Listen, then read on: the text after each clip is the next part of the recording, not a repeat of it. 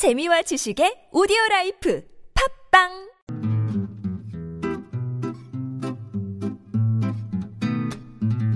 TBS 아나운서 팀과 한국어 천재가 함께하는 쉬운 말 바꾸기 운동. 우수사례 벤치마킹, 선진국 벤치마킹처럼 뉴스에서 자주 접할 수 있는 벤치마킹이란 말이 있습니다.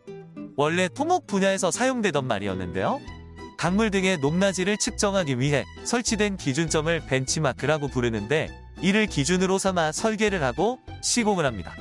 이 말을 경영학에서 도입하여 본보기가 되는 사례를 따른다는 의미로 사용하게 됐는데요. 지금은 벤치마킹을 경쟁업체의 경영 방식을 자세히 분석하여 경쟁업체를 따라잡은 또는 그런 전략이라는 의미로 사용하고 있죠.